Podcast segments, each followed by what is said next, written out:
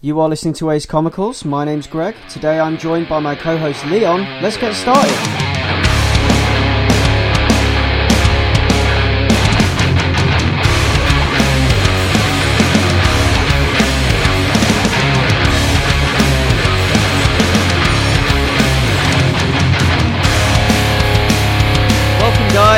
Guys, Comicals episode number 31. Um, and today it's just me and Leon. So, Leon, besides reading comics, what have you been up to this week?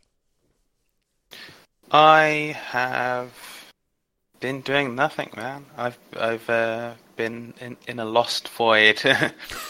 I've been uh, filling up lists of stuff that I want to catch up on. That um, we seem to be at um, a time where we're just getting constant, constant cool media, especially comics related media. But um, Yeah. I, I just have had no time recently to uh, jump on it, so my my list is ever growing. But um, I've got a got a few things in the chamber for hopefully next episode that I can talk about. A lot of um, interesting things. Yeah, it's it's hard to keep up. Um, I've been having to pick and choose because obviously my time's limited, and my thirst for comics is unlimited, and I've got like a huge stack of like backlog to get through, basically. Yeah, I've I can not- imagine. Yeah, I've not I've not been managing to keep up very well at the moment. I mean, usually I'm quite good. Usually I can sit down on a weekend and I have enough time. I, I sort of like dedicate time and I manage to clear the backlog, but it's just built up and it's uh it's getting worse because there's so much out and it's yeah, it's hard to keep up with it all, but I've done my damnedest. And um I've made time for gaming and TV and comics. So I've got some comics to talk about, but um Holy shit, the trifecta. yeah. so I've managed to make time for all three somehow. Where'd you get Um, all this time? Um Give I me some. synthesize it. I collect it. I take it from other people with a syringe and keep it in little bottles. Like there's a load of the like where where I live within a mile radius. Everyone's a geriatric now because I've been siphoning their time. So See, time would be more precious than Bitcoin. it would time coin, man. It's the way forward. So um, yeah, I've been playing this pretty stylish little game called Where the Water Tastes Like Wine. I don't know if you if you've heard anything about that one. Yeah, man, it's um, I bought it on the day it came out, and I um, still haven't had a chance to touch it. Well, that's that's just Steam, isn't it? I mean, yeah, I think. but I I've been looking forward to this one. Yeah, I've managed to sort of cram in a couple of hours on it over the sort of past. I think it's been out like a week and a half or something, hasn't it? Hmm. um, and I'm really enjoying it. I, I, I like this whole. Um, so the whole idea of it is you you are a uh, a a cursed skeleton, if you like, wandering around America. I'm trying to pin it down to a time period. I think it's supposed to be sort of like the early 1900s or the 1920s. I haven't quite managed to pin it down yet. Yeah, from the very little I know, I think it is set around that time. Yeah, Yeah, I haven't managed to sort of like put a stake in it yet because like there's cars, but it also feels a bit before that. So I don't know. Um anyway, it's um as you wander around and you, you go from sort of town to town, city to city, state to state, um you've got this like uh this sort of like sprawling world map screen and you sort of you sort of stroll around as this cursed skeleton. Basically, you've played um this this kind of fits in with what I was saying about um Doctor Strange Damnation previously actually because it is kind of that whole American folklore thing, the sort of deal with the devil. Um but obviously you, you've played a game of cards with the devil and um it comes to the end of the game and you've uh you've lost to him, you've folded, and he's won, and he's basically won a promise from you. Um, and your job, you are now cursed, and your job is to now, but basically, you're cursed with eternal life, and you wander around from state to state, and your job is to collect stories for him. He just wants you to collect stories. Um, and he wants you to collect all kinds of stories, and he wants you to spread them. Uh, I, we don't know to what end yet or to what purpose, um, but it's it's quite fun sort of going from place to place, just wandering around aimlessly collecting stories. There's no real structure in that way. You don't you don't have a set path to follow. You go wherever you want, whenever you want. Um, and there's no real. You're not bound to anything. You can you can go backwards, forwards, zigzag, whichever direction you want. There's no uh, the only the only feeling of progress you get is from collecting the stories and in spreading those stories by sitting down at campfires and telling them to other characters in the game and sharing details with them and learning more about them and getting more stories in the process. So it's um it's a very free form game and I really like that and I like watching the stories grow and all in all, you know, I, I love the whole idea and I love how it's so nicely executed and I like these uh I you know it's like, like all these these little bits of American folklore that just pop up in and around as, as you're walking from place to place, and it's great. It's it's a great little game. I love it, and the music, the soundtrack is fantastic. I've had that on my MP3 player for the last week. Yeah, um, yeah. it's fully voice acted, isn't it? It is, yeah. It is. It, yeah, yeah. Some from what I know about this game, my excitement came from it. Um, one, the um, the creative lead on it was the lead programmer on uh, Fullbright's Gone Home, mm. uh, which is a game that I really liked, um, yeah. and also a lot of the stories and tales in this game uh, con- uh, contributed by a number of different writers. Um, spanning quite quite a lot of like the video games industry, it feels. So, like um, editor in chief of um, Waypoint, Austin Walker has a bit. Um, uh, the uh, reviewer critic for Kotaku, Gita Jackson, um, has a story in there. So it's like um, it seems like uh, a very interesting uh, set of people have come together to contribute to what seems like a very philosophical um, and high-minded game that is trying to mm. say say more than more than the standard. So I'm looking forward to um, getting my hands on it it definitely has a big grand message. I haven't quite deciphered it yet, but I know it's there and I'm working towards it. And it feels very um very important actually in places when you're playing it like some of the stuff you learn and some of the things that you, you sort of like you come across and it's um yeah, I just I just think it's a great game. and It's a great it's a great way to get lost for a couple hours, and I think that's the whole idea of it, and I think that's what it's supposed to be. Um, you can just get lost in all these little stories and all these little details within it, and it's it's great. Uh, the, the, the draw for me was the stories basically, and you know the folklore edge to it and everything else, and obviously there's an hmm. occult edge to it as well, which kind of drew me in a little bit. And uh, the the devil slash wolf uh, that you encounter at the very beginning of the game is voiced by Sting. Yeah, I've heard this. Sting and the police. so, yeah, it's great. No, I love it. I do. And that's um, um, Where the Water Tastes Like Wine by yeah. um, Dim Bulb Games, developed by them, published by Good Shepherd Entertainment, and the lead designer is Johnnemann Nordhagen. Yeah, so if you want some pure escapism, then uh, that's where you go for it because it's a real great place to get lost for a couple hours, I must say. And on from there, there's the TV that I've been watching, um, which I did kind of say I was doing as well. I sort of put a little Instagram post of me and my cat sat watching Jessica Jones. Um, what did your cat think of it? Uh, just indifference. That's what cats are, isn't it? You know? born in the indifference, raised in it. By the time they learn to care about anything, you know, they're already dead. So they needed feeding. yeah, exactly. No, I love my cats. Uh, no, but um, yeah, I, th- I think it's it's hard to gauge with her really whether she was into it or not. I think she was just there because I was there and because I'm where the food comes from. So, but no, yeah, um, it's a. I I'm I actually quite enjoying it. I mean, I, I won't say it's as good as season one, it's just as dark as season one, and if not in Mm. places, it's darker, especially towards the end or where I well where I am, which is I believe close to the end because I think I'm on episode eleven, and I assume there's probably only twelve or thirteen episodes, which seems to be the pattern with these Marvel shows. Yeah.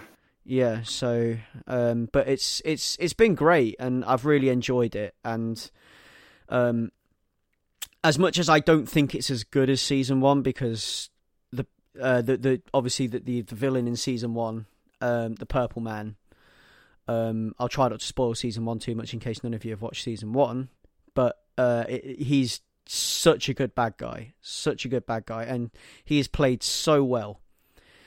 And I think I think this show blew its load by putting the Purple Man in season one because I, you know, to follow that up.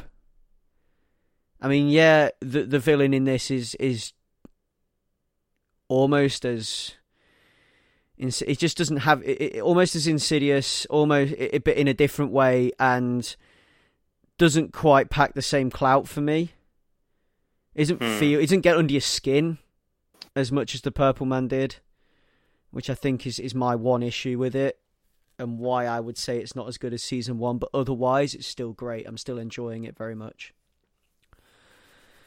And uh, yeah, I, I mean, I'd urge you to get on it. Um, if you're into your Netflix Marvel shows, then it, it's it also provides some sort of cool insight into it. It, it delves into Jessica's past a bit more, which is pretty cool. For people with limited time, do they have to have watched Iron Fist, uh, Defenders, and No. Punisher? No, that's that's its own thing. Um, like uh, obviously, Jessica Jones intersects with the rest of it, uh, but you don't have to have watched any of those shows to get Jessica Jones season two. You could watch Jessica. You could watch season one and then go straight into season two of Jessica Jones without with, completely ignoring the Defenders and everything else, because none of that really comes up there's no real reference to any of the rest of it as such. Only really the only stuff it really sort of like comes back onto is the stuff that happened in season one. So you don't have to watch the many other hours of TV that's out there. um, I'd just say watch watch season one and then season two, obviously. But you know, you don't have to have watched Iron Fist or Defenders or Punisher or um So you would Daredevil. recommend Punisher? I would recommend Punisher, yeah, one hundred percent, because that's great as well. I mean, that stands on its own as well. You don't really have to have watched the others to understand that one. Um, I mean, obviously it comes out of Daredevil season two, but I don't think you need to have watched Daredevil season two necessarily to understand the Punisher. So, yeah, they do a really good job of that, uh, of pinning, of pulling them together, but also making sure they remain their own separate thing, so that if you don't enjoy one, you don't have to follow it to understand the others. If you get what I mean Yeah. you don't have to waste your time on something you're not enjoying to get the rest of it which i really like about that's what i really like about these shows that they can be so knitted together but also taken separately at the same time so yeah jessica jones season 2 definitely one definitely one to put on your list and obviously i mean keeping up with riverdale still but that's a different thing altogether and that just gets I've got a couple of episodes in the bag for that, so I'll be able to talk more next ep as well.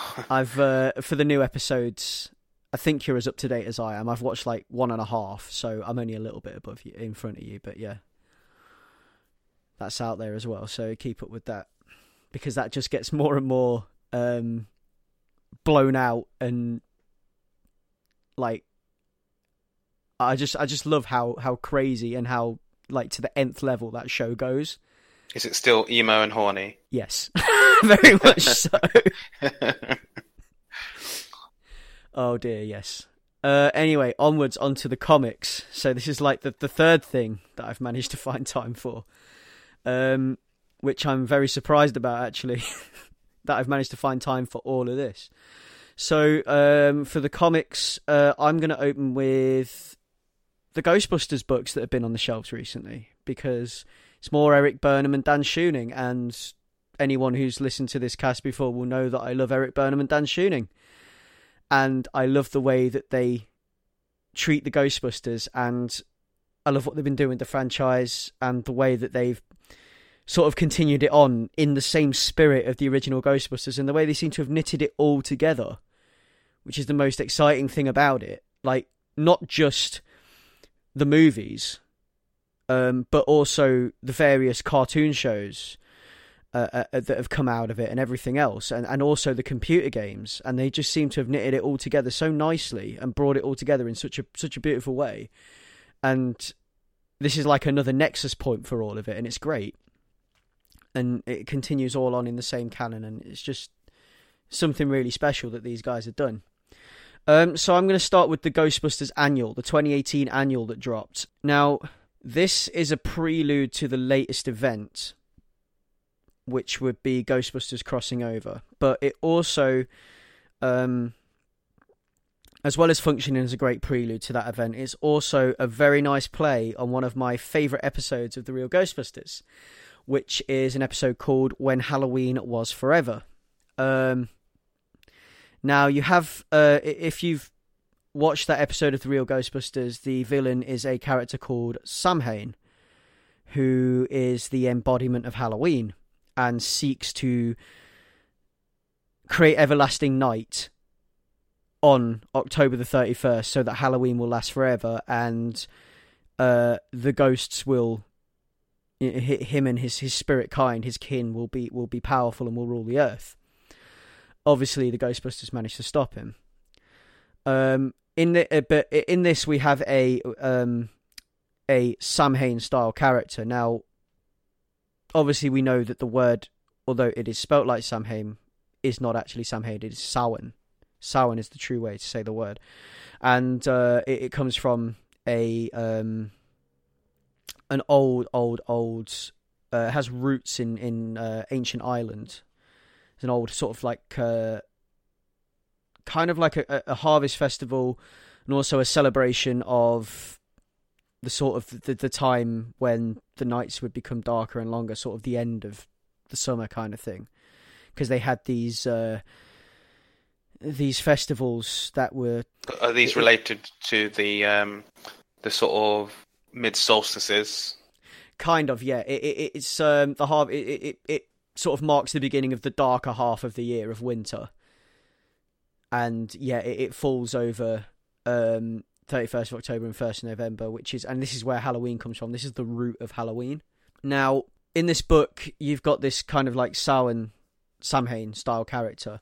Samhain is what he's called in the original um, Ghostbusters cartoon, um, but um, the mis- it, it's a, it's a mispronunciation, and they actually poke fun at that in this book. Uh, um, and uh, you've got some miners working away, and they uncover a strange artifact. And uh, lo and behold, this this uh, pumpkin-headed spirit rises from it and begins to cause trouble across New York. Um, the only way to defeat him is to learn his true name. Um, and Kylie Griffin saves the day. Kylie Griffin being the uh, uh, she's like Ray's protege. She works in his occult bookstore, and she is the so so the universe we're in at the moment is the original Ghostbusters movie universe. So the original two Ghostbusters movies. That's cool. But but Kylie Griffin in this universe works in Ray's Occult Bookstore and is a Ghostbuster. But her doppelganger is the Kylie Griffin from um the Extreme Ghostbusters. So that's her origin. So she, you know, the the female character in the Extreme Ghostbusters. Yeah, it's her basically. Um, and then towards the end of this, when uh, they bring in all the other Ghostbusters um, to help because they realise they need the help using their interdimensional ch- tech, which they have, which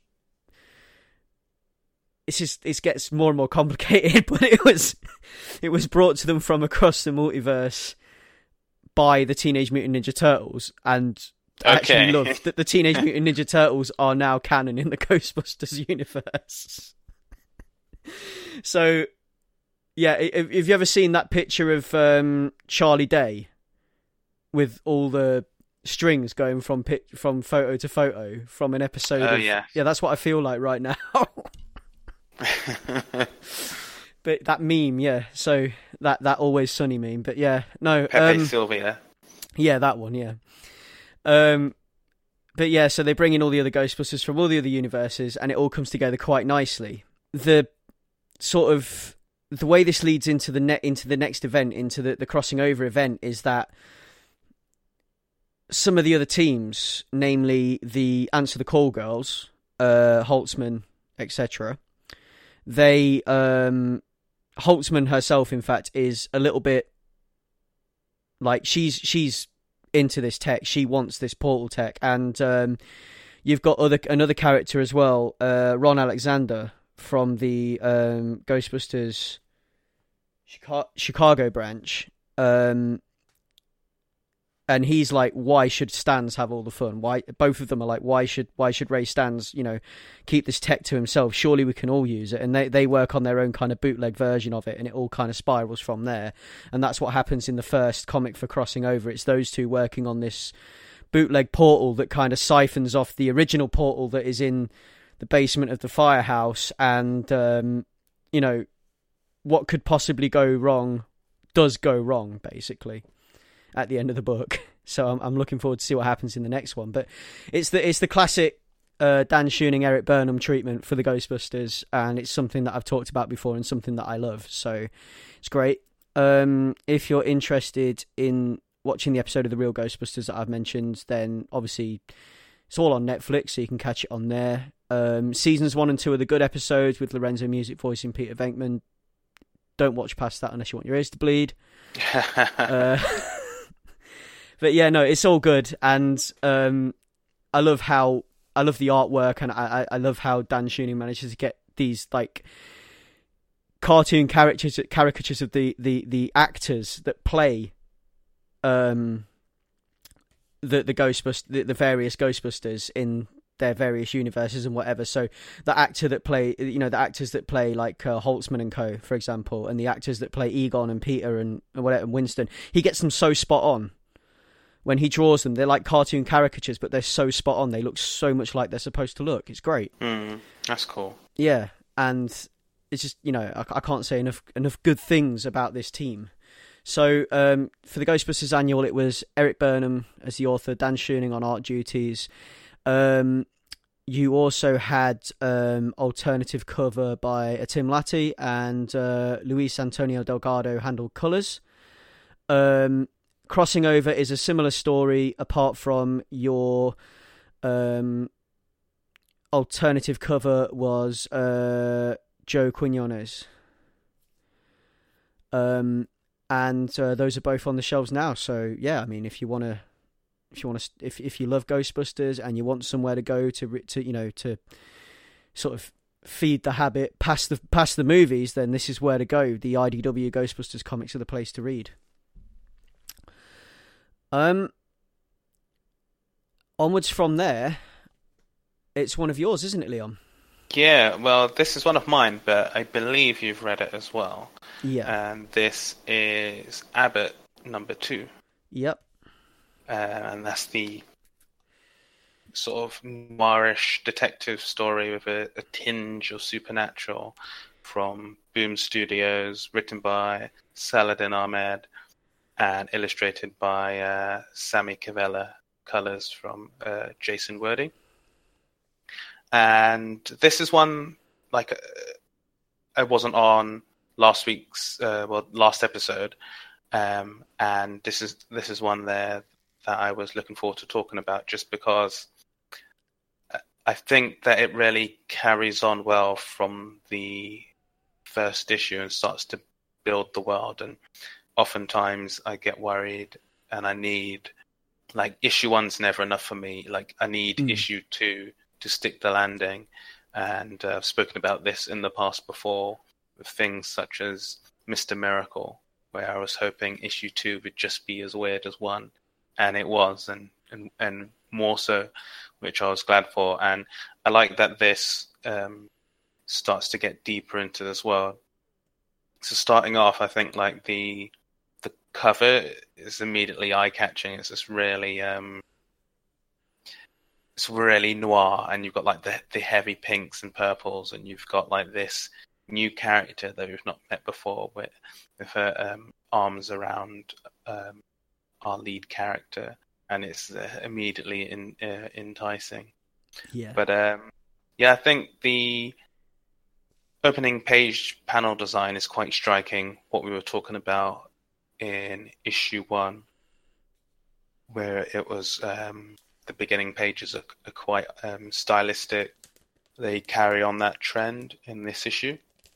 I'm just debagging mine now, so I've got a point of reference when I start talking.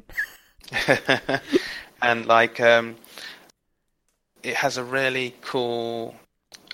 Uh, I'm, I'm always a big fan of good um, language design, and I think the otherworldly language in this is, is done really done really well.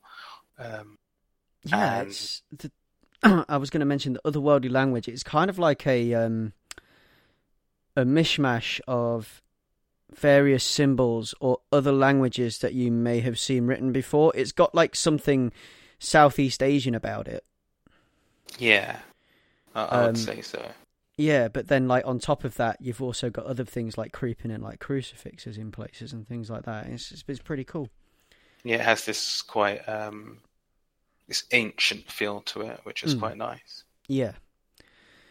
Um, Um, but yeah, oh, I was just Karen. saying, like it's um, it's an effective second issue, definitely, and I feel like the panel structure throughout is quite dramatic at times, um, such as when uh, Elena, the character, goes to uh, Lincoln's bar, who um, a character we met in the first issue, and it the way it's storyboard, um, it's storyboarded following actions, so it does feel very cinematic, like you're filling in the gaps of movement in between the frames, uh, and little movements that establish character wordlessly um, just take the lead here, and it, it's done done really well.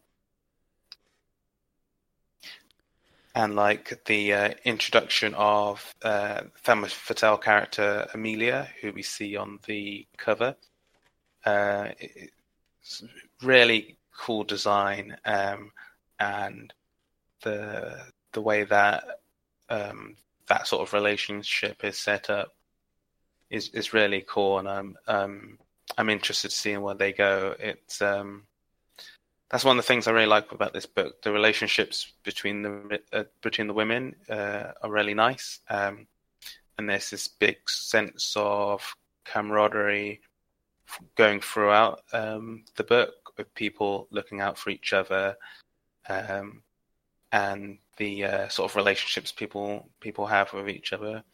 Uh, there's this feeling of community, um, especially in, um, with Elena's relationships with the other black folk in the town.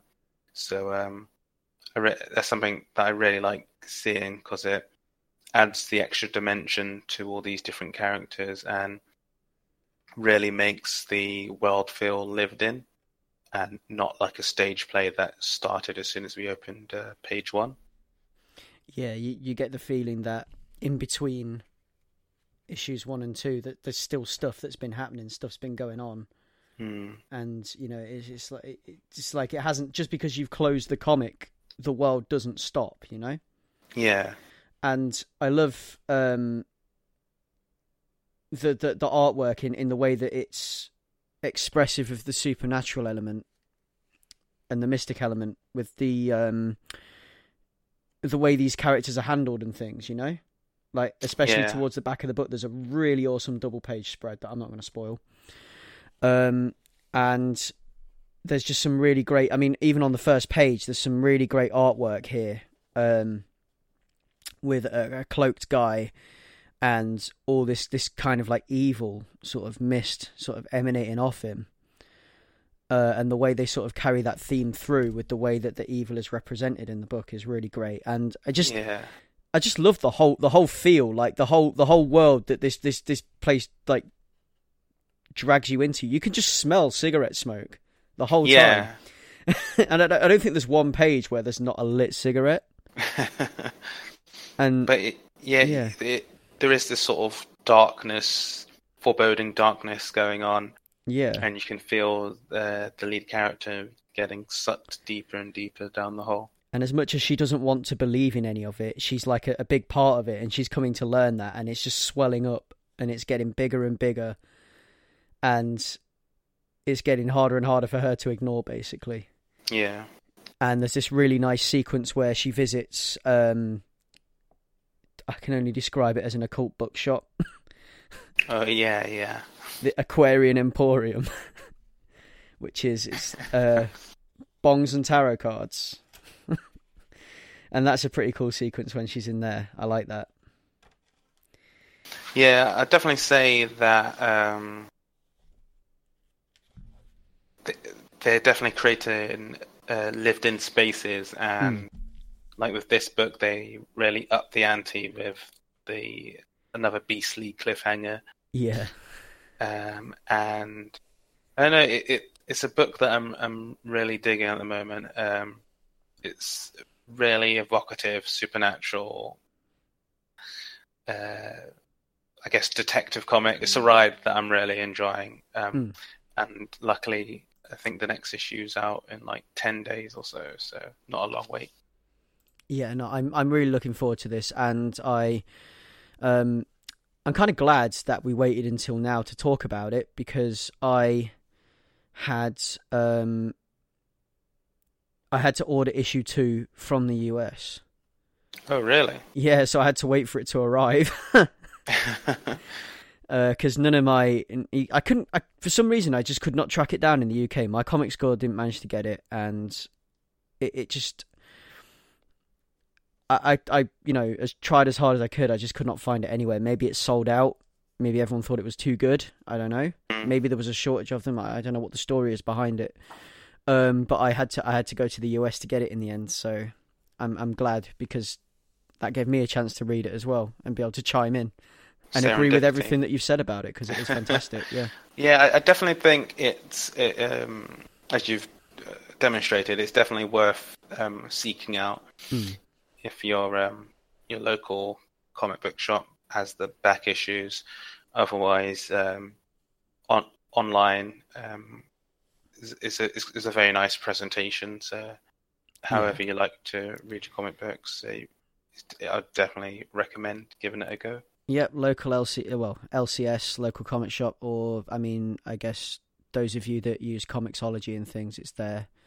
And I guess the uh, the upside of having a service like Comixology is you don't have to go through the uh, the trouble that I did to track an issue down. But that's me and my me and my paper ways. I'm I'm like one of these people that would you know, ew CDs. It's all about vinyl. MP3s, pa. Yeah, but yeah, you know, I, I, I like I like my my solid medium. So yeah, I like I like having I like being surrounded by stuff. Leon doesn't. Leon trying to has get rid of my stuff. Leon has a, a, a, a, a Leon lives in a white room with a white desk and three devices laid out neatly. Uh, you know me though. When, when the big EMP comes, I'll be at your door begging Yeah, to get my comic fix. I'll be I'll be there like when when the big EMP comes and the world ends. I'll I'll be there like the master archivist with all the stuff.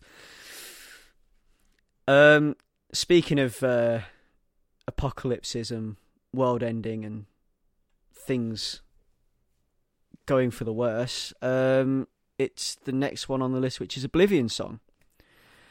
Um, and this is the new book by uh, Robert Kirkman, who is your Walking Dead guy. And uh, on art duties, we've got a Lorenzo De Felici, and colours, we've got Annalisa Leoni. Uh, cover by Lorenzo De Felici. Uh, so this is uh, Oblivion Song issue one, and this is published by Image Comics. So from the offset, it's very the realm, and I can also feel The Walking Dead in there as well Yeah, I'd when I open it. Yeah, I mean, it, in ways, but not. But it, it, in also in ways it isn't because it's not quite the post-apocalypse. It's like very localized post-apocalypse because it's happened. It seems to appear. It appears to have happened only to one city that we know about so far, and that is. I don't think it's even the entire city, is it? I think it's just part of Philadelphia.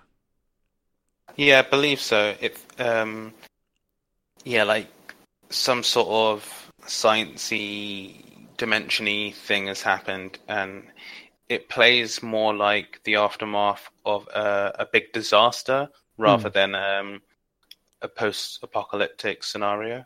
Yeah, so so it's more it's more like um sort of like post earthquake or something like that where you would go into the ruined half of the city on a search and rescue mission.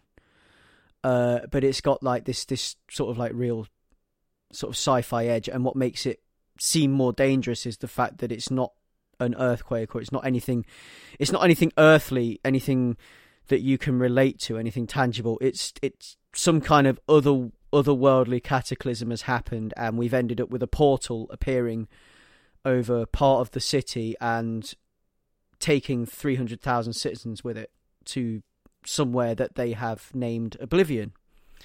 Um, and this is like some kind of horrible wasteland populated by otherworldly creatures, flora, fauna, beasts, whatever. And this appears to be the tale about a man who refuses to give up on those people that have gone missing. So, where the rest of the city and the government and the rest of the country have decided that it's now a lost cause, he's still going there every day looking for people and bringing them home. Um, and yeah, this is kind of like his mission, and he's made it his business to bring these people back. But you get the feeling that there's something personal in it for him as well. Yeah, So- definitely. Yeah, and, and where no one else will support this search and rescue operation, he's fighting for it to continue because he, he wants to keep doing it. Um, now, the thing that's going to keep me coming back, and the thing that's going to keep me most interested in this book, um, is the whole idea of Oblivion, the other side. So when he goes through that portal into this other realm, I suppose we can call it, um, and, and what is what is there and, and, and this whole world that they appear to have built. So I, I want to know more about the monsters there. I want to know more about the local wildlife. I want to know about the, the the plants. I want to know how you know how things work there. Whether you know is the air breathable? I mean, it appears it might be breathable, but is it is it causing people issues? Is it messing with people's heads? Because I get that feeling as well. Um, and is that the air, or is that just the trauma of being in such a place? You know. Um, one theory I have is that he this is kind of like a rapture style thing, and he might be bringing people back from the dead. I don't know. Early hot take. That's just some yeah, that's just some early, you know, fresh out of the pan thing that I came up with after reading issue one, like what if it's this kind of thing. But I want to know more about it, and that's what's going to keep me coming back to this book to learn more about what is going on behind the veil, kind of thing. Um, the art's very cool, and the characters have a realness about them in their form that I quite like. Like everyone's different; no one is too perfect or too imperfect. Yeah, definitely. I'd agree with that. Yeah, a- and I, I like individualistic. Yeah, yeah, and and it it feels like we're looking at people that you would walk past in the street. It's not these usual designed characters that are designed. They, they're kind of designed to fulfill a purpose. Like you know, the the, the hero is big and burly and strong, and uh, the the femme fatale is the femme fatale kind of thing. No, it's it's more.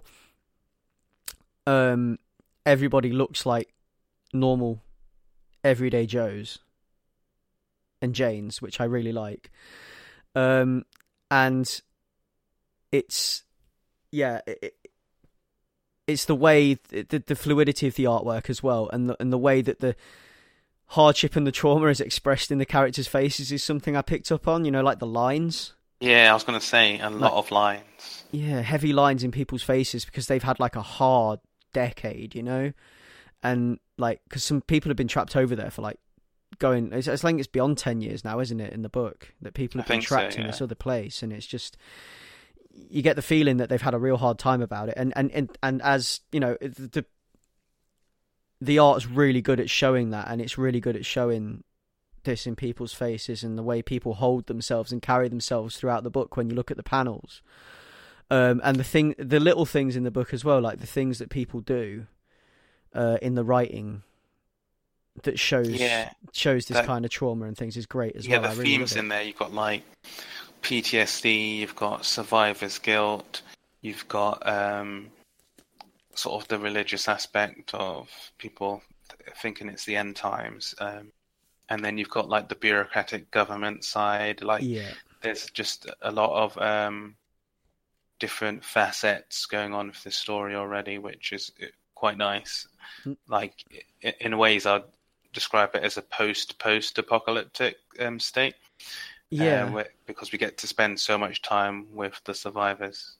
but then then you've also got the the whole point that at the end of the day he can go back to his apartment you know and it's i guess that messes with his head as well the fact that he goes there every day but then he can go back to his comfortable apartment while people are still suffering and i love i love the whole the whole the way that i mean because this is this is so real as well the way that they've done this the way that they've re- shown that everybody else has already given up by building a monument with all the names of the missing on it, even though we don't even know that they're dead.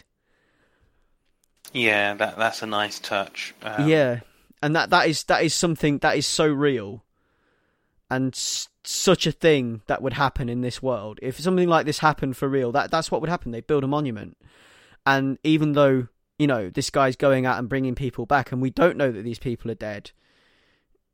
I mean, we'd write them off, wouldn't we? Kind of thing, which is what's yeah, happened here. it's like missing persons. Um, yeah. it's like presumed dead type of thing. Mm.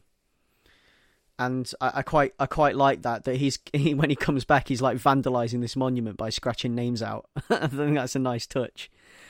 Um, but yeah, I, I the the main pull for me is going to be Oblivion itself. I want to know more about Oblivion, and I'm I'm really into it, and I, I quite like the the whole weird, the weird sci-fi edge that this whole thing has, and the way that's represented, and kind of like the madness that you get, like because people people are uh, there's like a madness in people that have been there, and I want to know what that's all about as well. I want to I want to understand more about it, and that's that's what it is for me. Is I mean, so yeah, all in all, it's it's a, it's a very very real and very very good book, and it's one man's mission to restore hope when everyone else has already given up, and uh, I give it a thumbs up on issue one anyway. Yeah, um, I'm definitely going to be checking out the second issue. Um, there are definite shades of things like uh, J. Michael Straczynski's uh, Rising Stars and the show The 4400, which Mm. felt like it was heavily based off Rising Stars.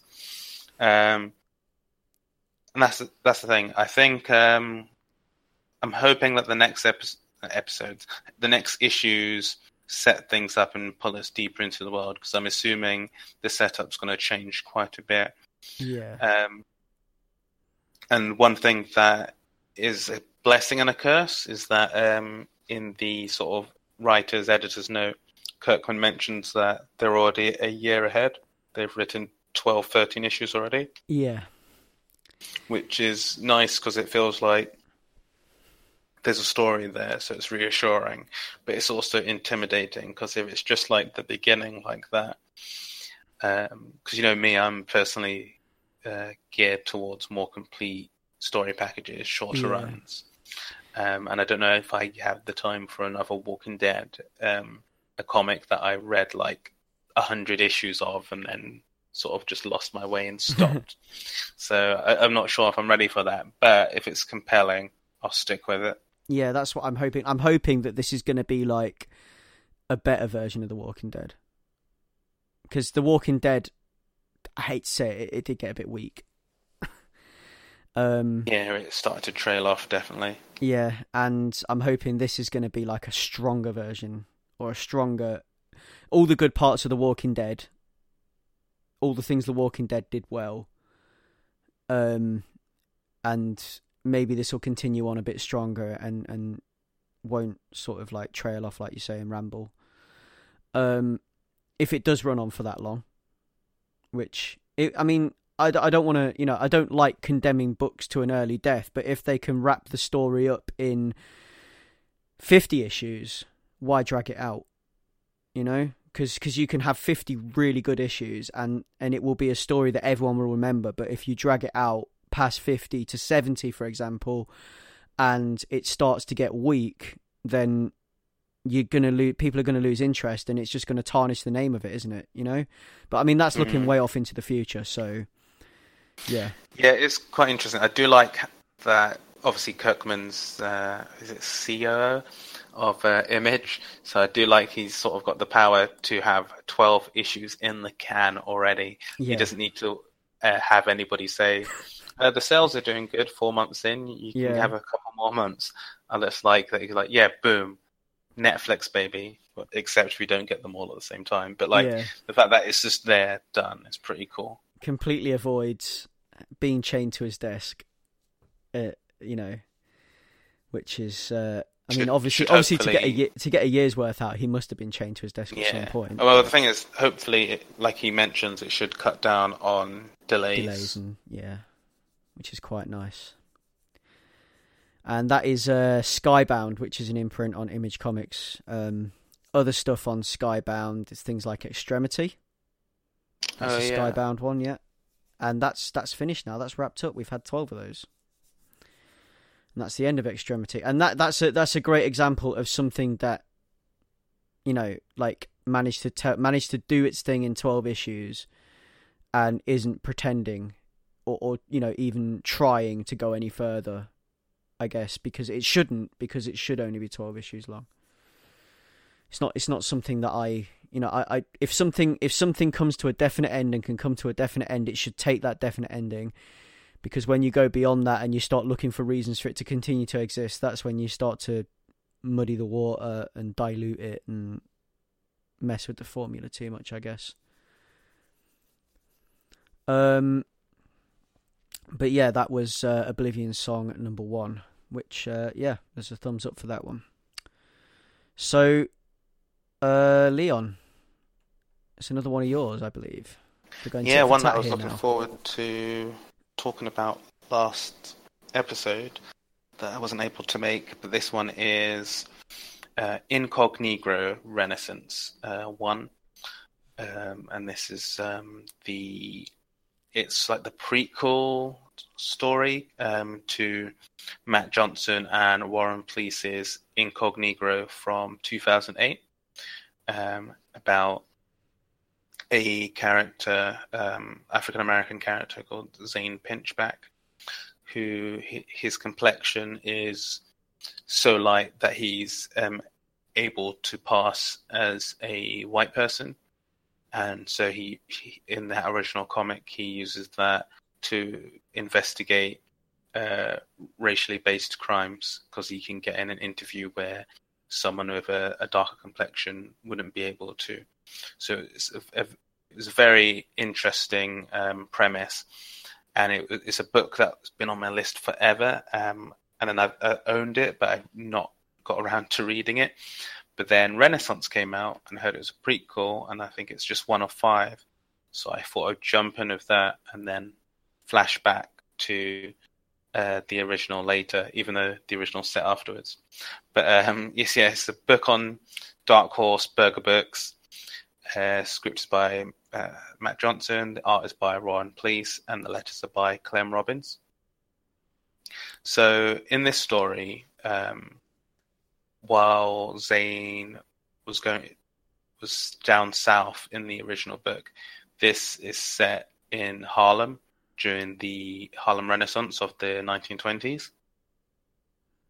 And here we get uh, Zane Pinchback as a rookie, uh, first deciding to take advantage of his uh, light complexion um, to try and get justice for the death of a black author at this um, sort of high society party, um, a crime that the the police and everyone else um, instead of just paint it off as being like a suicide, even though it's clearly a murder. So that's where the story sort of jumps off, and yeah, it's a really enticing start to like a racially t- tinged uh, detective story. Um, it deals with like quite a wide um, gamut of like um, issues that I've never really seen in a comic before, which is which is quite awesome. And um, I assume that the original touches on this quite a bit. Um, so it deals with things like colorism, um, the sort of culture vulture tourism. Uh, so like uh, people who, uh, as it was common in the 20th century, and I guess it's still common now, the whole um, black art being valued over black lives. So like um, one of the big figures at this party is this author, and he's made this book about um, sort of this is sort of the like jazz period, and he's made a book about um, like like black culture and a black element, but it's very much from a sort of historical, uh, like neo geographic, non human way, um, and it's very much uh, taken advantage of the access he's been given. So, so you have that, um, uh, the microaggressions, like sort of the daily under the radar um, slights and um, sort of mental anguish that that can happen, um, and uh, assimilation, uh, interracial conflict, and um, an interracial fascination in in very nuanced ways. So it, it does handle a lot of like quite deep subjects, but it, it it's not. This isn't a, a class. This isn't a teaching lesson. This is this is a cool detective story, and it's done so naturally. Um, it feels very much true to life, and that's what's a, a, bit a bit sad with it in a way, because it's uh, also a painful reminder that uh, hundred years later, um, in in a lot of ways, things have not changed that much. Um, they've just evolved a little bit. But um, yeah, it's it's so great, and they they put you um, right in the shoes of this lead character, and they set up quite a compelling mystery, and yeah, it never feels preachy or on the nose. Um, it, instead, it's a, a, really good start. Um, the art is um, really striking and purposeful, uh, with its black and white throughout. So it kind of reminds me of like older comics or like a, a manga, and obviously that's uh, a very thematic choice to have uh, have it black and white and not color. Um, but yeah, it's very um, economical, and the characters are well featured. So it, it is. It's a nice. Um, I don't know, like with this and Abbott, it's nice having these uh, detective stories with people chasing after leads. So um, this is definitely one I heavily recommend and one I'm looking forward to seeing the rest. And I think there is only going to be five issues, so that'll be really, really cool. Um, I was uh, listening to an interview that Mat Johnson had with um, Intercepted, which is the podcast of uh, the new site, uh, The Intercept and he had a lot had a lot of interesting um, I, things to say in regards to why he decided to go back to his comic uh, of ten years ago and uh, bring this character back. And a lot of what he says is to do with like the timeliness of certain subjects in there and how there are other stories to tell with this character. So, yeah, I definitely recommend that, and um, I'm looking forward to reading the original too. So you're actually going to be reading these in the correct order then? Uh, yeah, chronologically, yeah. Yeah. so yeah, instead of read, yeah, prequel first, and then yeah, so so technically the correct order chronologically, yeah. Um, I think this will be something where, yeah, if I pick it up, I'll be reading it in that order as well. So something I should probably put on my list, take a look at because you made it sound really cool. Definitely worth it. Mm. Um, on from there, uh, I have a book about Vikings, but it's not just about Vikings; it's about aliens too. It's about Vikings and aliens, and they fight. They're going to fight each other. And uh, this is Spider King number one. Um, this is one that, um, upon browsing the previews pages and looking for stuff to read, I just automatically got super excited about. when I read the premise for it, because I was like, "Wow, that sounds batshit." Well, it sounds right up your alley. Exactly. Yeah, I was like, "That sounds absolutely batshit crazy." I think that's something that I need to be reading. So yeah, this is this is a proper Greg book. Um, we've got the um, the author is a Josh Vann. Uh, we've got Simone D'Armini as the artist and cover artist. Uh, we've got Adrian Block, the colorist, and uh, we have a uh, another cover by um, Afu Chan. Um, the cover I got was the standard cover. It's just black, and um, you've got kind of like this uh, this green figure um, illuminated by a light that appears to be coming from above. Um, and then you've got like the Spider King logo there on the front page in this very kind of uh, like warped um, spiky font kind of um, you see this kind of right you see this kind of uh, typography a lot these days actually in different places. Almost it reminds me a little bit of namwolf. It's got that kind of feeling about it um, and the um, the, the the sort of character is standing there with a sword and shield looking pretty menacing pretty pretty big and pretty yeah that that's that's like one of the things about the way the characters are drawn in this book actually they don't look tall. They they just look big. Kind of like all proportioned, a little bit like the Thing from Marvel Comics, a little bit like Ben Grimm. um, and I think that's one of the things I enjoy about it, the sort of the cartoon styling of the characters and things like that. But it's a really cool cover anyway. I really like it. Uh, and you've got some debris floating around in front of him, and he's holding this very cool, stylish sword sort of it looks it looks like it, a slab of rock actually it's like it's one of those when when they draw you know like a one of these like super thick fantasy looking blades yeah um anyway so it's uh it's vikings versus aliens i mentioned and um this is sort of all about the the graphic violence and the brutality and it's all sort of wrapped up in a lovely cartoon bow um all the brutality and the ugliness of Viking and barbarian warfare, uh, we are thrust straight into the midst of a civil war uh, between a nephew and his uncle, and the book opens with the death of a king at the hands of his own brother. Um, How see, Shakespearean. Yeah, the hands of his own brother's army. We, we, we're sat, we're sort of there at his funeral almost. Uh, a bunch of people standing around his body. Um, and deciding what to do next and where they go from there, basically.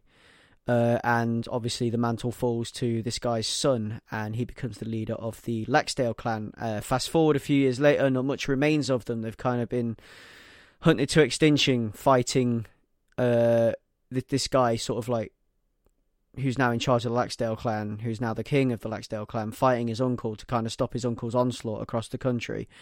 Uh, you've got other kings and stuff just just um, worried about this as well, and uh, these Laxdale guys are barely managing to cling to their territory. Um, and it's it's you know it's all really cool. Uh, there's this sort of like civil war that's going on right now.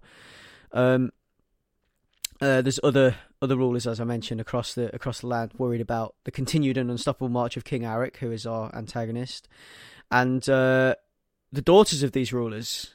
Uh, one particular, one in particular, um, grow restless and will not stand idly by as stubborn men throw themselves into suicide missions for the sake of misplaced honour. Uh, and that's as much as I'm going to say about that because it's really cool. um, and there's there's something. So basically, uh, all this is happening. There's a huge battle going on in the woods. People are dying in uh, really graphically depicted ways within this book. Uh, the artwork's fantastic, and um, all of a sudden things start to fall from the sky.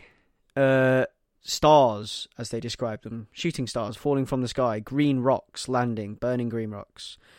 Um, and this is in the midst of everything, and everything's so lively and wonderfully coloured while all this is going on. I mean, I mentioned that it's full of violence and blood, bloodletting and whatever else, but everything, everything's so beautifully coloured, and everything just looks so lively and full of life, and and um, as much death as we're shown, and as I keep saying, the cartoon styling, the fact that everyone looks so sort of like stocky and squat, even though they're not supposed to be. They're supposed to be tall, but they just look so. Um, I, I say proportioned like the Hulk, but on a smaller scale, or like the Thing from Marvel Comics, and it's.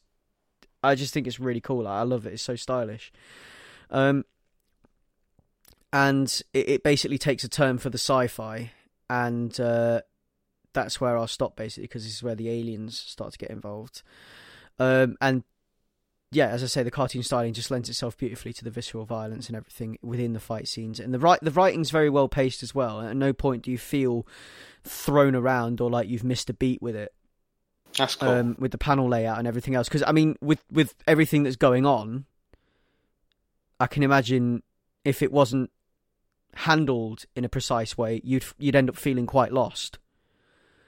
Uh, but the way they've managed to handle it and the way they've managed to cram in all of this exposition and uh, everything else within you know what they've done and some of the interesting panel layouts and everything else and it, it just makes so much sense. And you don't feel like you've missed a beat at all. It's great how they've managed to how they've managed to do that. Um uh, it's it's very well balanced as well. Um i'm i'm looking forward to the rest of it and the ending has me completely hooked in.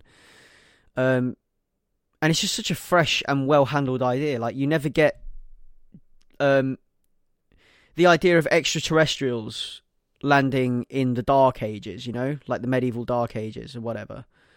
And, and, and it's like otherworldly tech versus these sort of like hardy, burly warriors. And I just want to see where they're going to go with that and how that's going to work. Not much fighting between aliens and humans comes up so far in issue one, but um, I'm thinking this book's going to handle it very well because I'm I'm looking forward to how how things go and, and how they work that in. Um, and this is this is the balance I'm talking about. So far, it's very well balanced in in a way that it's not like the aliens are just going to come and wipe these guys out, which is what you'd probably expect. Um, it's uh yeah, I mean, and this is this is just issue one, and it's one of four. It's getting the four part miniseries treatment. Um, it was originally published actually in 2016 as a single volume.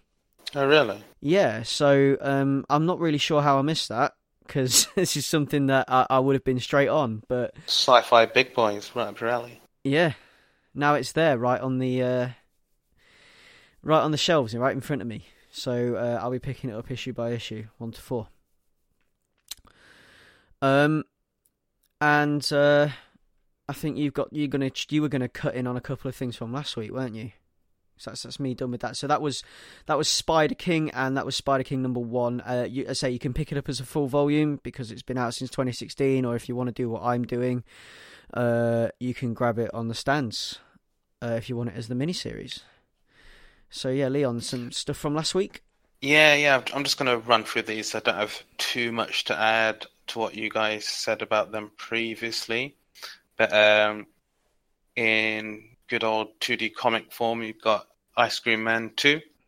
It's the image comic written by W. Maxwell Prince, art done by Mark Morazzo, um, colors by Chris O'Halloran, and lettering by good old Neon. Um, yeah, and I, and I, agree with a lot what you guys said last episode, especially what Rahul was saying in terms of sort of the drug morality thing being a bit play, bit played out.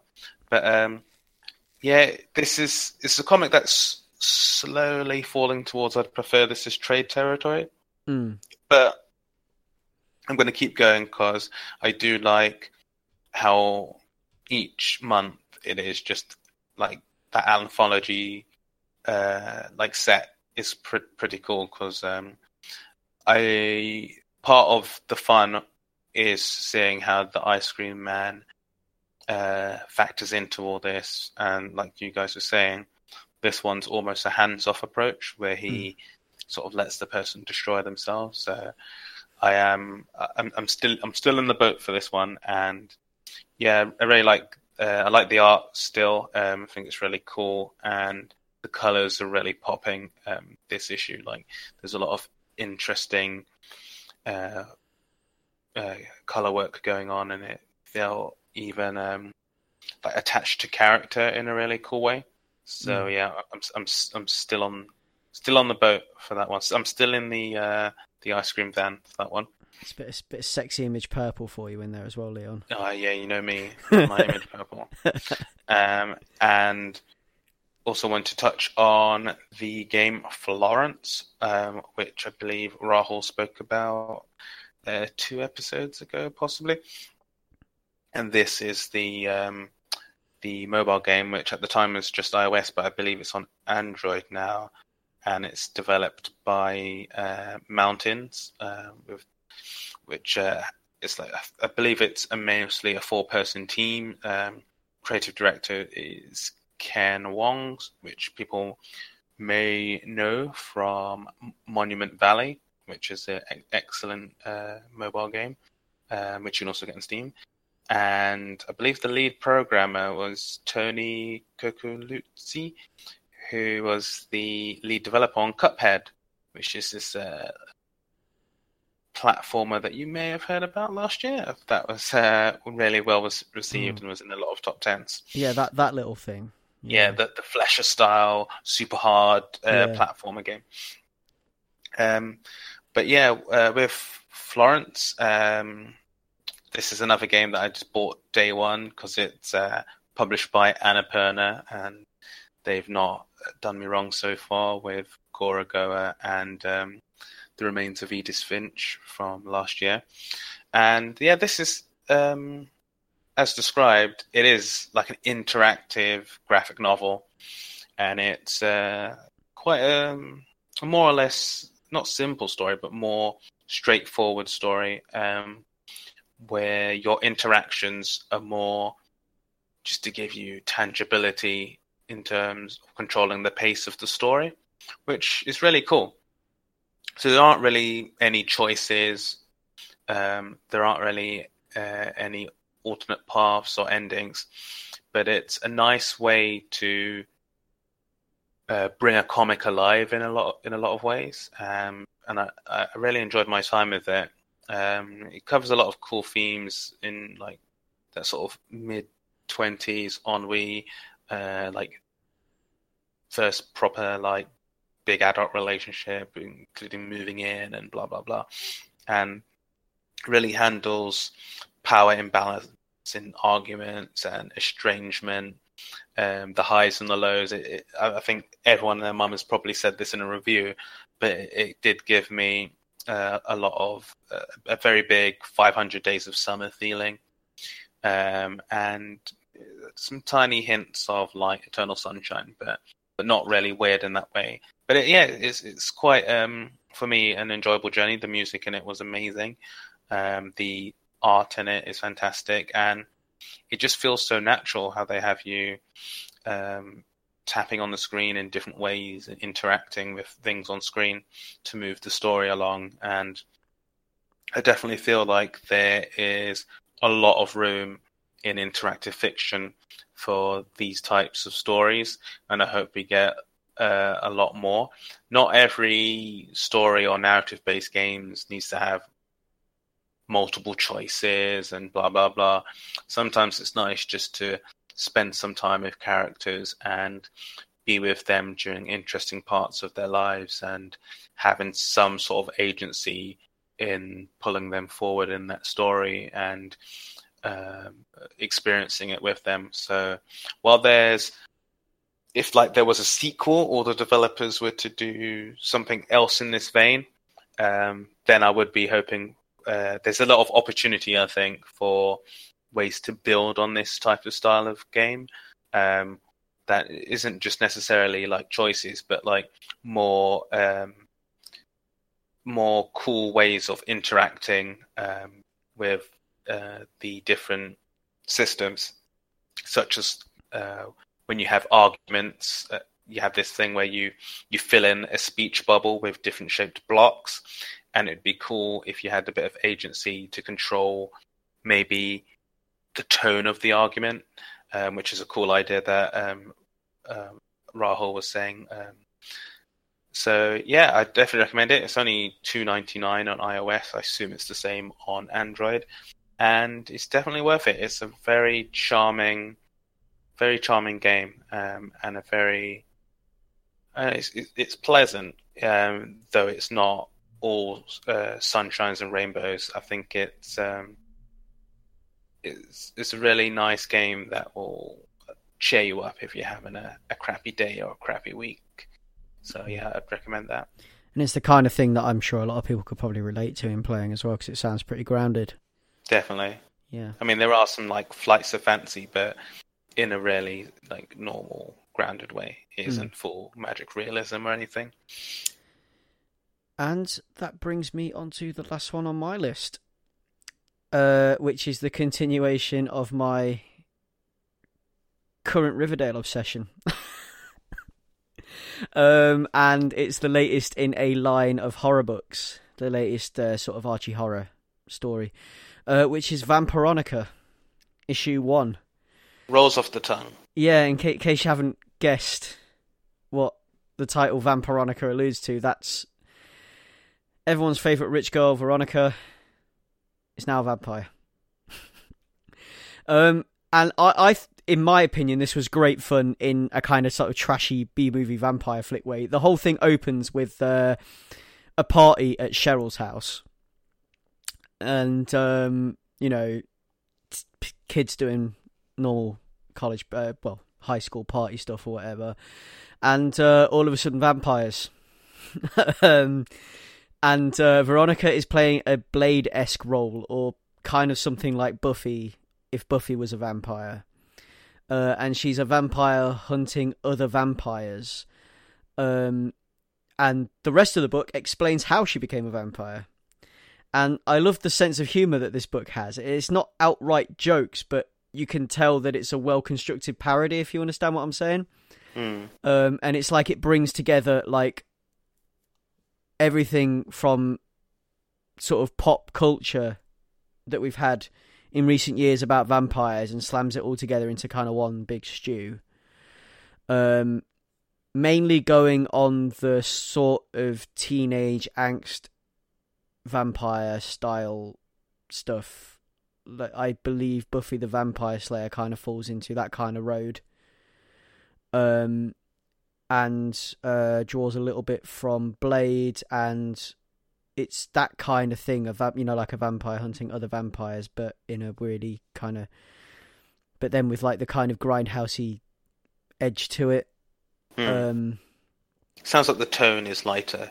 it is, yeah. It's yeah, it's it's. Like- I mean, it's still obviously it's still there's still blood, there's still killings, Hmm. whatever. It else. doesn't sound like Chilling Adventures of Sabrina or Afterlife of Archie. It sounds No. light-hearted. It is. It, it feels more light-hearted when I'm reading it as well. Because I think I, I I got this big flash of nostalgia while I was reading it as well. Because it just reminded me. It, I just got this real Buffy vibe from it, especially the way the vampires are in this book. Like you know how the faces twist up when they go full blood Oh yeah. bloodless. Yeah. Um, and it's just yeah. I just thought I just thought it was really cool, and it's just it's just like it's like a, a really heady stew with a real good Riverdale Archie stock base. Um, the art's really great as always with these horror tales, and um, we've got uh, the writer uh, Greg Smallwood and Megan Smallwood, and the artist and cover artist is Greg Smallwood. So, um, it's a it's a two person Family team. affair. Yeah, family affair maybe. Yeah.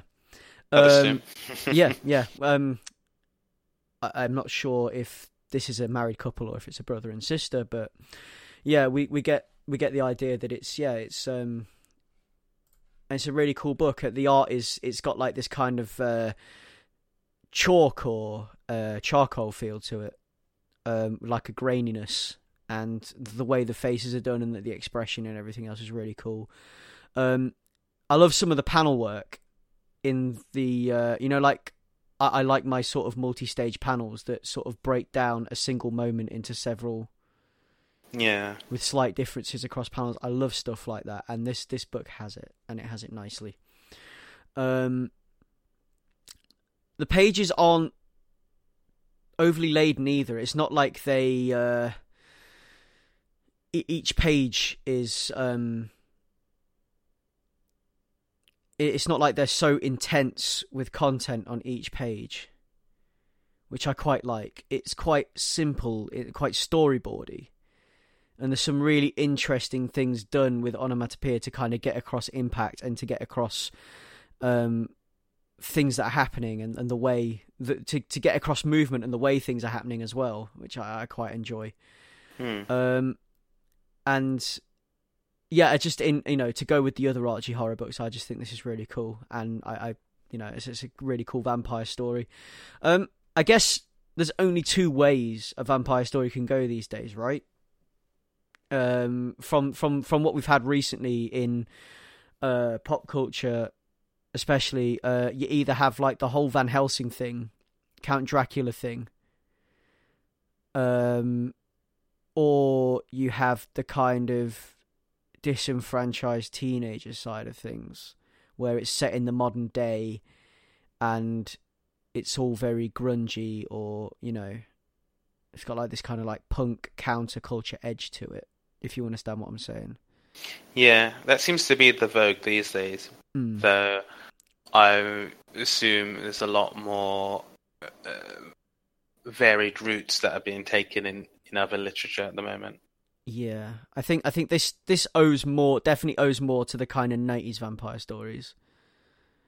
Um, like uh, um, I want to say Queen of the Damned, but I don't think I want to say Queen of the Damned. Um, you know that that kind of that kind of vampire film, yeah, The Lost Boys, that kind of stuff. sexy vampires. Yeah, Blade. It's it's, it's got all of that about it. Yeah, Mm. Buffy the Vampire Slayer. It's it's those kind of things, and and it's it's brought together in a really kind of nice, consolidated, grindhousey way.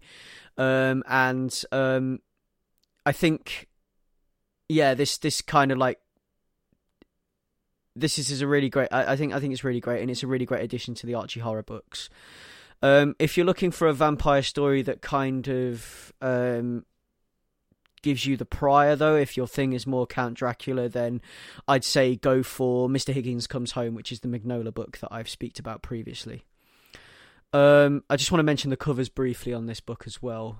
Uh, the the standard cover is vampire cheerleader Veronica standing over a pile of dead bulldogs. Uh, the bulldogs being the football team, and there's blood all over the pitch and whatever. Um, and there's also a really cool Francavilla cover which I really wanted, but I couldn't get hold of, which is um, it's an orange cover with Jughead's skull and like the shape of Jughead's skull, like a skull with a crown on it, and inside the skull, uh, Veronica is kind of leaning against a tombstone in a graveyard, holding Jughead's skull. Oh, okay. I, I really wanted that one because that one was really cool, but I couldn't get that one, so I had to settle for the standard. But yeah, um, if you like Riverdale and you like Archie and you like the Archie horror stuff, then this is somewhere to this is this is somewhere to go because it's great. Um, and uh, that brings us to a wrap up for the comics. So uh, that's everything we've had to talk about. So I think, all in all, despite struggling for time and struggling to get through my books, I've still managed to make quite a list. I think um, for this week's episode, um, and Leon as well. I think we still managed to get through quite a bit, didn't we? Yeah, I mean, where there's a will, there's a way. Exactly. Yeah. So on to the pull list. So um, it's just me for the pull list this week. Uh, for the twenty first, which is when this episode drops. So that's March twenty first. We've got a new Usagi Yojimbo story, um, and this will be number one of seven. I'm quite looking forward to that. Spider King number two as well. So if you like what I've just talked about, grab number one and number two if you can get hold of number one. Um, Ice Cream Man number three. So again, uh, something that we, we it's a book we really love on this cast. So go out, go forth, buy it, read it. It's brilliant. Uh, on the twenty eighth, you've got Legion number three, um, which is something we talked about previously. Uh, you've got the second instalment of the new Hit Girl story, uh, which is Hit Girl's uh, world tour. Uh, of sorts, and uh, we've got Doomsday Clock number four, which has gone bi-monthly, I believe, is what I was told last time and what I've read that Doomsday Clock is now releasing every two months instead of every month. I'm not sure why that is. oh. Yeah, but it's it's ended up going bi-monthly. And uh, that has been Ace Comicals number 31. So you can find us at www.acecomicals.com. That is the hub for everything. Uh, on there, you will find links to our Instagram where we are Ace Comicals. You will find Facebook where we are under Ace Comicals. You can find us on Twitter at Ace Comicals. Uh, you can find us on WordPress, which is acecomicals.wordpress.com. You can get in touch with us uh, using the Ace Comicals email address, so that is acecomicals.gmail.com. Um, hit us up, ask us a question, send us some feedback. We'd love to know what you think of our show. Um, you can find us on Apple Podcasts, Overcast, Pocket Casts, Stitcher, TuneIn, and Castro. So all the podcast apps. And uh, if you want to get in touch with me, it's uh, at Battou. That's B A T T O U on Twitter. Um, again, if you want to you want to DM a question over, or if you want to ask us something, or comment on some of the stuff we talked about, just start a conversation. Leon, where can we find you? You can find me on Twitter at Leon Everett, and yeah, please leave us a review on iTunes. That would be cool. Yeah, if you can, if you can get, if you get the time to, if you listen to us on iTunes or, or wherever you listen to us, leave us a review. Uh, give us some feedback. We want to know what we're doing right and wrong. Any kind of constructive criticism is welcome. So that has been Ace Comicals episode number 31. Thanks for listening, guys. Ace Comicals over and out.